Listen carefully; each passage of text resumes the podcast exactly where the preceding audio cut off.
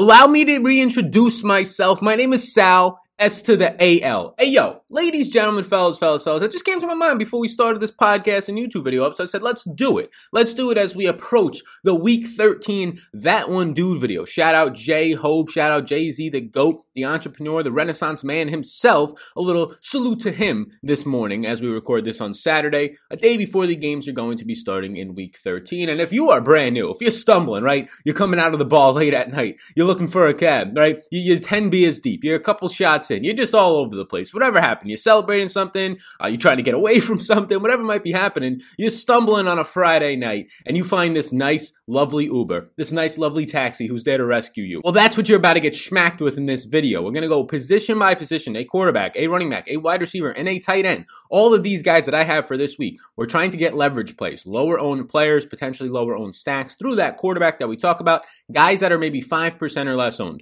We'll also discuss a couple of punt options. Sometimes it's one, we're going to have a punt option at the wide receiver position, meaning a very cheap, almost minimum priced in most situations, wide receiver and tight end this week that are going to be options for you. So in total today, I basically have six players. Maybe we'll give you an honorable mention at wide receiver because there's a lot of low owned wide receivers I like this week. It's just all going to come down to injuries. There's a lot of questionable players for week 13, so we're going to have to track that, but I will be giving you some solid players at each position. Again, quarterback, running back, wide receiver, tight end, and two punts that will be healthy, that are ready to go for week 13, and they're going to offer you some leverage. Last week, James White it got us there. Having a good time on a lot of our punt plays this year, just getting us to, again, like Denzel Mims does it again. Double digit fantasy points last week. Now we're going to try and go to some other options this week. So welcome, welcome, welcome, ladies, gentlemen, fellas, fellas, fellas. If you can do me a favor and hit that like and subscribe, it goes a long way. The goal is to get to 35,000 subscribers by the new year, by the end of this month, in four weeks basically at this point, and we're kind of right on pace for that. So I appreciate that in advance if you would be able and willing to do that for me. And then also, this video is sponsored by Superdraft. If you are not already familiar, Superdraft is a multiplier format where people on the Discord, people in this community right here that we built on YouTube, the podcast, Twitter, at SalVetri DFS, all these different aspects of my outlets,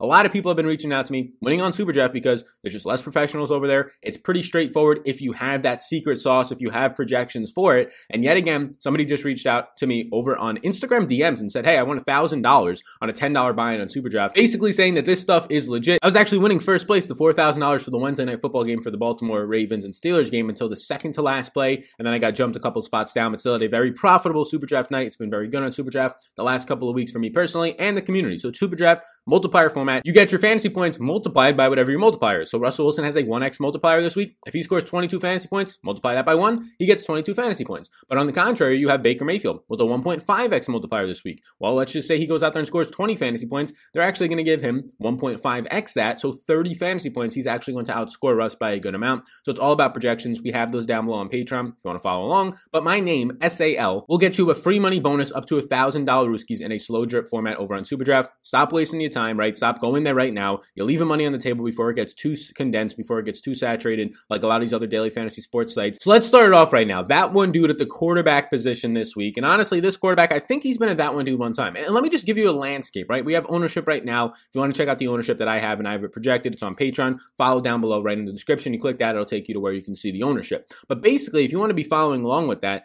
ownership this week at quarterback, it's going to be pretty spread out. And this is a very wacky week. Last week, I thought might be the first week like this. Didn't end up being so as we got some players to open up with injuries to allow us to do whatever we wanted with our salary. Hence, Patrick Mahomes' $8,100 price tag becoming probably the best quarterback option on the slate. As we discussed last week's That One Dude closing thoughts video, it was Patrick Mahomes, then Josh Allen as our two most popular quarterbacks. This week, there's going to be good options. There's Russell Wilson, there's Aaron Rodgers, there's a couple of options up there. Kyler Murray's back on the slate, albeit a difficult matchup, but nobody's really popping out with insane ownership to this point in the week. So a lot of the quarterbacks are just naturally going to be single digits, usually every week, but now like 4 to 6% is where you're going to find the far majority of the quarterbacks. Maybe a couple of guys get to 8 to 10%, but that's about it. So really, you don't have to get too stressed about quarterback ownership. Now, some weeks, like earlier in the season, you had a couple weeks where Kyler Murray was almost 20% on at his cheap price points. You had Dak Prescott when he was healthy coming in on some weeks at 15 or 20%. This week, it's going to be pretty spread out. So quarterback ownership for the most part is really not anything to stress over. Like if you're going to play a 7% owned Aaron Rodgers compared to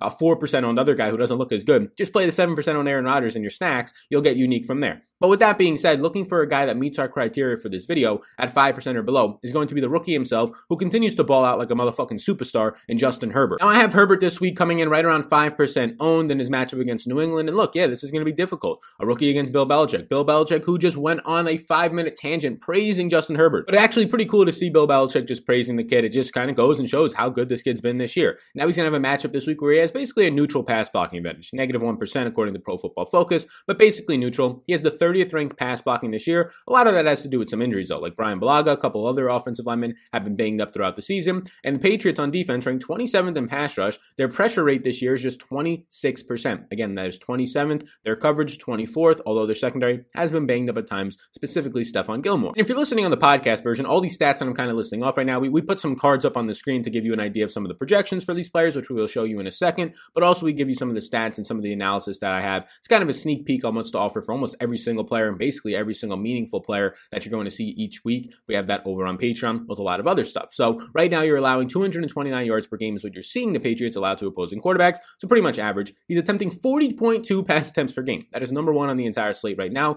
Eighth in deep ball attempts, even though he missed a game and did not start a game this year, averaging over 300 yards per game to this point in the season. Herbert's been nice because he has this little bit of a one. He has a safe floor, right? The last time that we saw Herbert go out there, it was his worst performance yet. 15.4 fantasy points against Buffalo was not the greatest thing to see, but he had 316 passing yards. He just doesn't get in the end zone. A lot of that can do to his head coach, who a couple of times in the end of the first half kind of ruined the play calling, kind of wasted time management. Probably could have cost him a touchdown there, honestly. And at the end of the game, they're on like the one yard line and they're just rushing the ball. Quarterback sneaking it. They're running powers right in the first half with Joshua Kelley. Austin Ekeler at the one yard line. They're running it with no timeouts left. So this very easily could have been another 20 plus point performance. And I honestly don't even blame the kid. He had a 60% completion percentage. That's fine, right? 316 passing yards. Did average just 6.1 yards per attempt, but should have got us to 20 fantasy points, which he has done every single week before that since his week three start against Carolina. I mean, the guy has been averaging before last week around 24 fantasy points a week. And on the season right now, he's averaging exactly 24 fantasy points per game. That is the fifth best in the NFL. And he's ranked overall right now 10th in true passer rating. Now, I like Herbert here. We know the obvious stacks, and I do allow Austin Ekeler into my Charger stacks. That'll probably be the only running back I'll allow that to happen with this week. So, for example, my stacks and my priorities would probably be Keenan Allen, who's expensive right now, Hunter Henry, Mike Williams, Austin Ekeler, all in that group. Your run back options on the opposite side of this one. My number one option is going to be Jakobi Meyers. Second to Jakobi Meyers, it's pretty tough. It's kind of just a wash between James White, Damiere Byrd. We didn't see James White be all that active in the passing game last week, but he got us there with that one due to two rushing touchdowns. So Jakobi Meyers will be my main run back option in any Justin Herbert stacks. And every single game, except for two weeks ago when he was very chalky, he's seen a 30 plus percent target share. One of those games, I think he saw 40 plus percent target share from Cam Newton. So I think that's a pretty nice stack run back. Now, what are we looking at in terms of his overall projection right now for Justin Herbert? Well, earlier in the week, I actually had Herbert being my number one point per dollar play. You might have recalled that if you watched some of our previous videos. If not, go ahead and check those out earlier in the week. Right now, I, I ended up adjusting some things in terms of the defensive stuff with Stephon Gilmore back, and it pushed him down. Not a major thing, but it ended up pushing him down by one fantasy point, which basically just put him into this hodgepodge of all these wide receivers or all these quarterbacks that all look like very similar values, right? I have Ryan Fitzpatrick as my top point per dollar value. Does not mean he's my number one play, it just means for his price point, he's a little bit underpriced, but then everybody else is basically in this waistline of like 10 to 12 quarterbacks that all look like a very similar median projection. But we have to keep in mind some of these players' floors and some of their ceilings. Like when I see a Derek Carr here, when I see a Colt McCoy here, when I see a Baker Mayfield here, I question their floors and I also question what their ceilings are. When I see Justin Herbert, I know that I have a pretty secure floor. Like Justin Herbert's floor is literally what you saw last week 18 fantasy points, right? He scores 15 fantasy points in season long, but if you factor in the 300 yard bonus, he's scoring 18 fantasy points. That's this guy's floor. That's honestly what some of the higher performances from Baker and Derek Carr are. And then I know that his ceiling is well into the 30s at this point, like we have seen a couple times this year. So I like looking for those types of options. And then we see that he's lower owned. So sturdy floor with a very strong ceiling, the 300 yards per game based on the amount that he's throwing per game right now is just going to secure and plant that around 20 fantasy point floor for you. So you can see right here that I do have Justin Herbert projected for 21.4 fantasy points, gives him a 3.1 value rating. That's just basically based on your salary, how much bang for your buck you're getting. And then you can see I have him ranked as a B in cash and a B in GPPs. I think it's a nice option. He's nice and low owned to this point. He's going to come in around 4 or 5% owned. Maybe it goes up by a percentage percentage point, but now that Ryan Fitzpatrick looks like he's going to be the starter, it's, it's leaning that way early on. I do think Fitzpatrick starts to pick up some ownership, which just ends up dropping everybody. Like if Fitzpatrick was only going to be Tua or three percent on because of this question tag, now reports are saying that it does seem like two is going to miss, and Fitzpatrick starts again. Now if Fitzpatrick becomes eight or ten percent on. Well, obviously there's percentage points coming off of all the other quarterbacks. I think that will also affect Justin Herbert. I think he'll come in around five percent on as our that one due to the quarterback position. Next up, we're going to go to our that one due to the running back position, and honestly, honestly, a lot of running backs this week. You don't have to go super low on, but you have a good amount, maybe four or five guys down in this range, maybe even six that are going to be around two to six percent on that I do think have some upside. They're big name players that have either, either been struggling as of late or are coming off of the COVID list, right? Or it's been one or two weeks where they haven't really been doing much and somebody in their backfield has been doing decent. So there are some opportunities here. Now, I do have to admit that there are some running backs that I'm just going to be paying up for, right? Whether it's Dalvin Cook, whether it's going to be Austin Ekeler, I'll just pay up and I'll get different elsewhere, get different in my stacks, different with my tight ends, punting some, get different with wide receivers. And then there's a nice mid range of like 8 to 12% on running backs like Aaron Jones and some other options that I have a lot of interest in as well. But that being said, there's a lot of upside in this single digit options. And sometimes you're just forced to play some of these players depending on the stacks that you like a lot. And I think that's what's going to happen with this running back this week. I think he'll kind of be jammed into some of my lineups because as a bring back option in some of my stacks. And those stacks that I'm talking about are my Packers stacks. I want to be running back my Packers stacks with somebody from the other team, that being the Eagles this week. Now, Dallas Goedert looks decent. Zach Ertz my return. Could hurt that a little bit. Miles Sanders is going to be that guy. I projected out for about 3% ownership right now. And Miles Sanders is looking pretty decent at that ownership number. Now, look, I get it. It's very concerning to see the last couple of weeks of Miles Sanders. Last week against Seattle, he only has four fantasy points. He has 22 combined yards on just three targets, six carries in that game total. Not great. The week before against Cleveland, these are two good run defenses, right? Cleveland, Seattle. The week before that, he had the Giants, also a top five run defense. So his last month of the season has been hammered by really good and borderline top five run defense across the board. So he goes up against Cleveland and he ends up getting 81 total yards, which is good to see. And it's nice to see that he ends up seeing 16 attempts. He sees 21 opportunities. So that's good. So it's really just one week where he doesn't see the usage. Last week against Seattle, depending on how that game ended up going, DK Metcalf going absolutely monster against Darius Slay. And the game kind of got a little bit out of hand. Boston Scott getting a little bit more usage. So I think a lot of people are obviously hopping off of Miles Sanders for that. He's a pretty decent sized underdog in this game. But now he finally gets for literally the first time in maybe a month, right? These are his matchups Seattle, Cleveland, the Giants, Baltimore, who does not have that great of a run defense, but he took advantage of that bad run defense. He went for over 110 yards in that game, which was good. But before that, Pittsburgh, San Francisco, right? You're seeing a brutal defense overall. He faces the LA Rams in week two. His only decent run defenses that he's gotten to face are Baltimore, who he goes off against for over 100 total yards, and Cincinnati in week three, who he goes off against for over 100 yards. Even took advantage of a good Rams defense going for a buck 30 against them. So he's had some very difficult matchups this year, and people are knocking him because he has not come through against some of the best of the best in really bad game situations. Now, yes, he's going to be a decent sized underdog in this one. You're hoping that he gets those routes run over Boston Scott. Last week, running 20 routes run against Seattle was the most routes run we've seen since week five against Pittsburgh. That's good to see. So his routes runs numbers are coming up. And now he's facing a Packers defense that is arguably one of the worst in the league in terms of the combination of tackling and run defense. He's going to have a positive 26% run blocking advantage, as you can see on the screen right now. And he's going to have the 21st overall run blocking unit. So that's how bad, right? He's a bottom third run blocking unit, but he's still going to have a positive 26% advantage uh, against the, the league averages because that's how bad the Packers are in run defense. The Packers rank 28th in tackling. Now their 12th in run defense is, is really going to be a little bit skewed because how bad they are at tackling allows for a lot of yards after contact. A lot of this is just because they're leading in a lot of games, so other teams can't run against them. So their run defense in terms of yards per game allowed is going to be a little bit skewed downward because teams are having to throw more against them. The Packers allow 114 and a half yards per game. That is a very high number and very good to see if you were Miles Sanders owner or playing him this week in terms of DFS. Now a 75% opportunity share. This is important to register. Although we see Boston Scott getting a little bit more involved the last couple of weeks, he still has a 75% opportunity share. That is the fifth best in the NFL. In a league where there's so many running back by committees or three-headed backfields, Miles Sanders is still, yes, we see Boston Scott scoring a couple touchdowns. He is still in command by far of this backfield. But a lot of people aren't playing him because they're scared of Boston Scott and they're scared of how he's produced in the last week or two against good run defenses. So 13 and a half carries per game. You're seeing right now the 21st most fantasy points per game at 13.2. He has 5.9 true yards per carry. That's third in the NFL. His 5.6 yards per carry is also top three in the NFL. So he's been very efficient on a yards per touch basis. 5.7 yards per touch is eighth in the NFL. And he's pushing a 13% target share. So although he's not getting all that many routes run or as many as we like to see earlier in the year when he was running 28 and 41 in the first two weeks of the season, last two weeks have been 17 and 20, right? Although we're not seeing as much there, he's still seeing a top 10 target share for running backs. He's still seeing some usage. This past week against Seattle, I'm throwing that game out. That was wacky. That was a very weird usage game. The weeks before that, five targets, five targets. Targets. Uh, overall, 21 opportunities, 20 opportunities, right? That's what I want to see. Now he has a much better matchup than those two weeks that he saw against Seattle, Cleveland, and the Giants. So Miles Sanders for me is a very live play, but the reason I like him a lot more is because he naturally fits in as a run back option, right? He fits in as a run back option in some of these Packers stacks. If I'm going with Aaron Rodgers and Davante Adams, and then I'm having another option as Robert Tonyan or an Allen Lazard, maybe even an MVS is a very low owned player in those stacks, I want to run it back with one or two Eagles. If I'm going Dallas Goedert, my second option will be Miles Sanders. And some of those lineups will just go to Miles Sanders over Dallas Goedert because maybe I went to Robert Tonyan for the Packers in a stack and I'm not going to play two tight ends in a lineup. So there you go. Miles Sanders slides in pretty organically. So you can see on the screen right now, I have Miles Sanders highlighted and he's going to be have 16 and a half fantasy point projection. That's pretty good for a medium projection.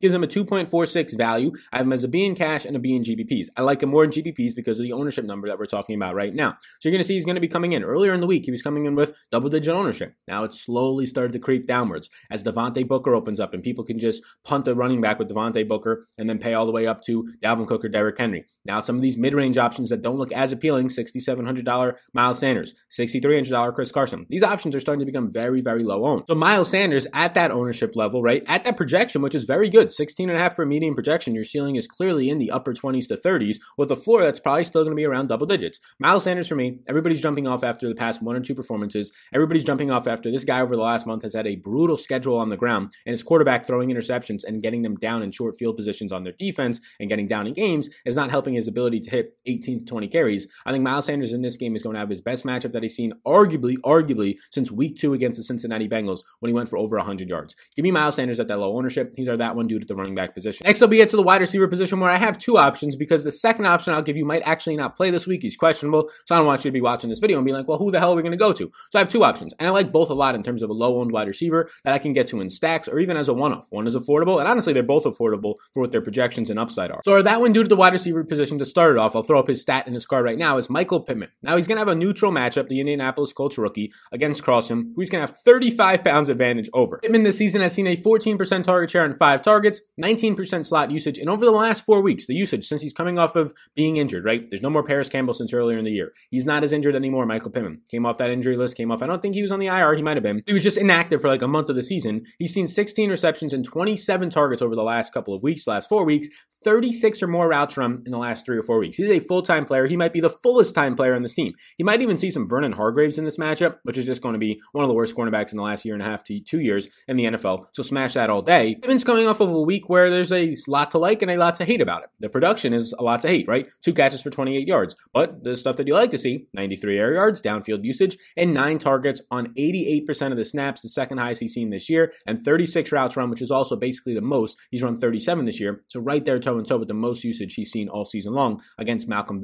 Butler and the Tennessee Titans in week 12. That now charged three out of the last four weeks where he's seen at least seven targets in a game. And this is a guy who's had very good performances this year, right? You're looking at Michael Pittman, who scored 22.2 DraftKings points, the most of any Colts wide receiver. Shout out to Splash Play podcast when I was on that, letting me know that in, in terms of Chris Spags' uh, stats or numbers don't lie segment. Check that podcast out. I can link it down below. It's a very fun podcast to do. It's very uh, fresh breath of air. Would love to do it again if those guys want to ever have me on. So what you're going to see here is a lot more air yards being used and just a lot of overall usage for Michael Pittman, who's coming in lower owned, who's coming in in a matchup where I kind of want to run back this stack, right? A somewhat chalky stack maybe of Deshaun Watson and Brandin Cooks. You throw somebody else in there to get somewhat different, whether, whether it be a Keke Coutee, run it back now with a Michael Pittman, and I think there's a lot of upside in that lineup. You can see right now on the screen, we have the projection up for Pittman, 10.6 fantasy points. That's nothing crazy, but at his price point, it's pretty fair, 4,900. The obvious upside if he finds the end zone, he's going to be pushing closer to 20 fantasy points, which he has done this season. Now, I have him right now as a C plus in cash and a B minus in GPPs. Basically because, well, the median projection for cash is not high enough for the price point for me to go all in on it as something in the Bs,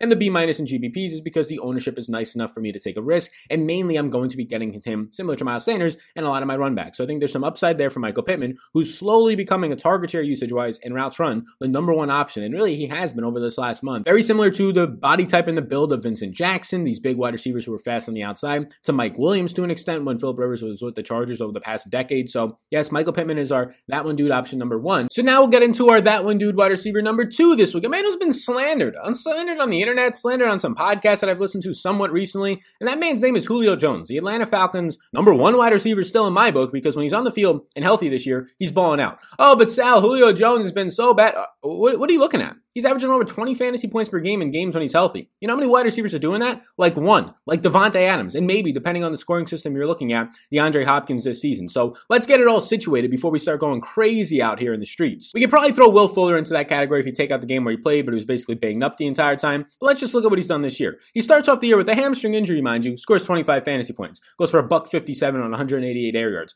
Pretty easy. Number two, week two, he gets hurt against Dallas. He only scores 4.4 fantasy points. Then he misses week three. Week four, he leaves at halftime against the Packers, misses week five. So he hasn't been healthy basically all year, but week one he goes off. He hasn't played a full game since week one. Comes back week six off the injury. That's the week that he was our that one dude. We put a tweet out that's going to say Julio Jones is going to burn faces this week. And bam, he burns faces pretty quick. Scores 33.7 fantasy points. If you're on DraftKings with the bonus, he scores over 36 fantasy points. He's the wide receiver number two that week. Goes off. Then he stays healthy. Week seven against Detroit, 20.7 DraftKings points. Week eight goes off again, 23.7 fantasy points. Week after that, in week nine against Denver, a bad week, his worst week of the year when he's been fully healthy, 16.4 fantasy points. And then we have not seen a fully healthy Julio Jones since, since week nine against Denver because he left week 11 early. All the people on Twitter, and this is why I keep on following people on Twitter. I only follow 30 people on Twitter. It's either people that I do shows with and that I know personally in a way through work, or I know personally in my real life, which is probably about half the people at this point, or news networks, whatever it might be. I follow 30 people because I want to be able to go on my Twitter, just look up news, and not get caught in some sort of thread for seven to 10 minutes and get, make myself 1% more on edge or angry because two grown men that are dusty themselves are arguing about some other dusty stuff, right? That's all that Twitter is these days. So I just want the information, the news side of it. I don't want all this other bullshit that comes along with it. So I only follow like 30. Maybe we can get that down to like 25 by the end of the week at this point if we keep seeing people getting snappy with their mouths, getting wise with it on the Twitters. But yeah, this is what I'm going to be doing at this point. I'm going to be playing Julio Jones if he's healthy because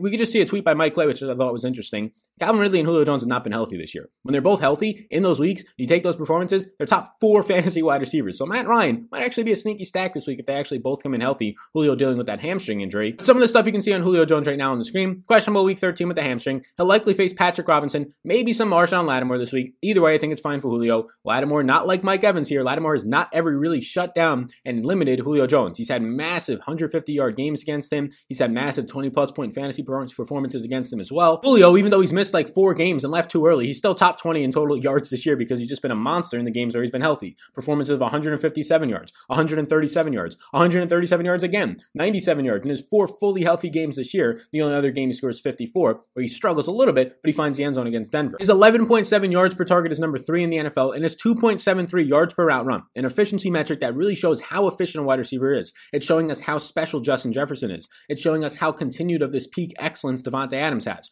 Julio Jones is number three in that regard, right? Behind Adams, behind Jefferson. He's up there. He's been that good when healthy this season. And people dare slander his name. People dare say that he's not having a good year this year because he's been injured, even though in the games where he's been healthy, 16.4 fantasy points is his worst performance. If he scored that this week at his current price point, that would actually be a pretty beneficial score for you. But lucky for me and lucky for you watching this, I haven't projected higher than that. He's only $6,600. It's very much reminding me, although a worse defense in Minnesota, but reminding me of that week in week six, where in this lower 6K, mid 6K range, he went berserk coming off of an injury. If he's healthy, he's a B plus in cash. He's a B plus in GPPs for me. I've been projected for over 17 fantasy points, as you can see on the screen. And honestly, he's probably going to come in with like 2% ownership. Again, fingers crossed that he's healthy for this game. If not, well, then Michael Pittman's our solo. That one due to the wide receiver position. That's not a punt. Now let's get into our tight end position for that one dude week 13. And we're not going to have to venture that far from Atlanta for that one dude at the tight end position because we're staying in Atlanta with Hayden Hurst. Look, there's a t- lot of tight ends. A couple of them are going to pick up ownership. Darren Waller because he's just excellent right now. And honestly, he hasn't been even that great the last couple of weeks. Two weeks ago, he was good. Last week, not so much.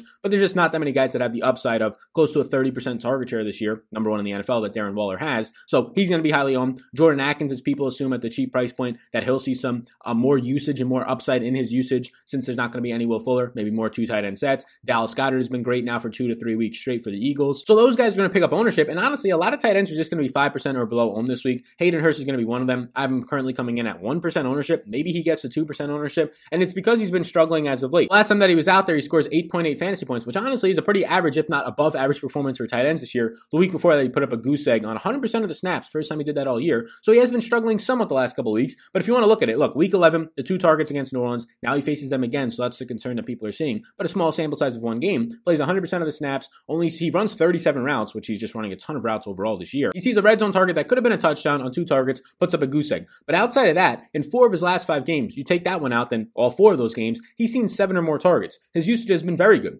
8.8 fantasy points, 13.2, 10.4, 12.8. He's been a top eight eight tight end over the last five weeks, even if you include, even if you include that goose egg that he had. So Hayden Hurst at this low of an ownership number looks pretty good to me at a cheap price point of just $4,000. He'll face some Demario Davis, which is going to be a fine matchup. It's okay. Something crazy. He's sixth overall in the NFL in snaps this year for tight ends, and he's fourth in routes run. Like I said, he's running a ton of routes this year 28, 37, 29, 26, 36, 38, 33. That's like the last two months of the year, how many routes run he's running per week. He's top 10 in air yards for tight ends. He's seen right now nine and a half fantasy points per game, which is overall basically top 10 overall, at, coming in right around 11th, top 10 in separation. Hayden Hurst is just going to be a fine tight end option at low ownership. Again, don't get too crazy with tight ends. You can punt so many options this week. There's a couple to go with. You have Irv Smith out again, so that's going to open up some options with Kyle Rudolph again, who's seeing nice usage when Smith has been out as a full time tight end. You have Jonnu Smith out, which is going to set up some usage potentially now for Anthony Firkser, who the last time Jonnu got hurt in a game, Firkser went for over 100 yards in a game and went absolutely ballistic at a cheap price point. He's the flat minimum. You have Mike Gesicki, who it looks like Fitzpatrick should be starting, right? We have to see on Sunday morning. It looks like Fitzpatrick likely starts, which helps Gesicki a good amount. So you have a lot of tight end options. You don't have to get crazy here. I don't think you have to be punting with Hayden Hurst, but the usage has been there. I'm not going to just look at one week against the Saints two weeks ago and say that that's going to be every single week when we've pretty much seen him get seven targets every other week for the last two months. So Hayden Hurst is going to be the tight end that that one do this week. I'll throw up what you're seeing right now out of him, and you're getting a pretty decent option. Eight and a half fantasy point projection is what I have him at this week. You can see that, that grades out pretty nicely at a 2.1 overall value. On Super Draft, he looks even better right now. He's grading out as like a top five Super Draft play at the tight end position. If you want to play over there, the presenting sponsor. My name, if you're still watching this, Sal, SAL, get you that deposit bonus over on Superdraft. He's seeing a lot of red zone usage as well. He's seen a red zone target in every single game for the past four weeks this season. So yes, Hayden Hurst are that one due to 2% owned at the tight end position. And now we get into our punt plays. We'll have a punt play for you at the tight end position. We'll have a punt play for you as well at the wide receiver position. And we can just stick with the tight end position right now. And we'll quickly go over these punt plays for you. So the punt play at the tight end position is probably going to be one that starts to pick up some ownership, if not a lot of it. He might honestly see 10 plus percent ownership. And that's Anthony Firkser for the Tennessee Titans because he is the flat minimum. He's a true definition of a punt. The bottom minimum price of $2,500. And Jonnu Smith is now out. And there's only been one week this year one week where Jonnu Smith did not miss the game, but he got hurt during the game. And Anthony Firkser, who's been a very active number two tight end, seeing basically four targets, three targets in these games, right? These, this is the last couple of weeks for Anthony Firkser. Last week only saw one target. Not great. But then five, three, six, three, two. That's as a backup tight end. That's some pretty damn good usage. But the one week this year where Jonnu Smith got hurt, he became the tight end number one of that week. Pretty damn crazy eight catches, 113 yards, nine targets and a touchdown, 25.3 fantasy points. Again, the number one tight end that week. You're talking about fantasy points in terms of the bonus on DraftKings, 28.3 fantasy points. He's an absolute monster that week. Anthony Firkser has been good this year. He's been running a lot of routes too, 16 per week. Now I suspect that he's going to run a ton of routes. He ran 28 routes that week against Houston when he was a tight end one. So suspect somewhere around 25 to 30 routes for Anthony Firkser in this game. Suspect a lot of upside at this flat minimum price point. I currently have Anthony Firkser. If I project this by value, my number one value tight end, then it's not even close. 8.4 fantasy point projection, and it can go a lot higher than that, mind you. B plus in cash, B plus in GPPs. He's going to be somewhat highly owned, probably touches maybe the highest owned tight end or up there at this point because he's just projected out for a very good, healthy projection at that cheap of a price point. Get Anthony Firkser in your lineups. I think he's a fine punt option that opens up a lot for you at the tight end position. And now we'll close up shop with a punt at the wide receiver position. I'm going to flash his card up right now. It's a cheap option, not the bare minimum of 3000 but right next, the next best thing, $3,100. Anthony Miller, likely to see Justin Coleman in the slot. They just ruled out Okudah on the outside, the rookie who's had a bad year, been banged up as well, so you can't blame him. But Justin Coleman in the slot has not been good this year. It's about a neutral matchup for Anthony Miller, who's ran right now the seventh most slot snaps in the NFL. He has more of a connection than the rookie Darnell Mooney. Darnell Mooney, a lot of upside downfield, but Mitch Trubisky not so much been able to show that he can hit those passes this year. Actually missed Mooney a lot of times the first couple weeks of the season. So more connection with Anthony Miller, Mitch Trubisky. You'd like to see that. Anthony Miller cheap enough, a 15% target share this year. He's seeing about eight fantasy points per game, which is not great. But at his price point now, Um, eight fantasy points is honestly not terrible. It doesn't sink your lineups. You clearly want in double digits. You want 15 plus to try and win a GPP. But I have Anthony Miller, as you can see on the screen right now, for eight fantasy points. That makes him like a top 10 overall value play at his cheap price point. He's a C plus in cash for me right now and a C plus in GPPs because the main reason you want to get to him is not for his overall fantasy points. If he has four catches, 40 yards, and a touchdown, and you get 14, 15 fantasy points out of him on DraftKings, that's fantastic. Slam dunk for you. And that's really what you're rooting for. But at $3,100, if you decide to punt with wide receiver and that allows you to get up to Dalvin Cook, that allows you to get up to Ekeler, it allows you to get up to all these other wide receivers, a Rodgers plus an Adams, right? All these other expensive players, and he comes out here, and even if he just scores seven, eight fantasy points, that might still be enough because all those other guys go off for you and allows you to get that lineup. So we're just looking for a punt that has at least a decent target share.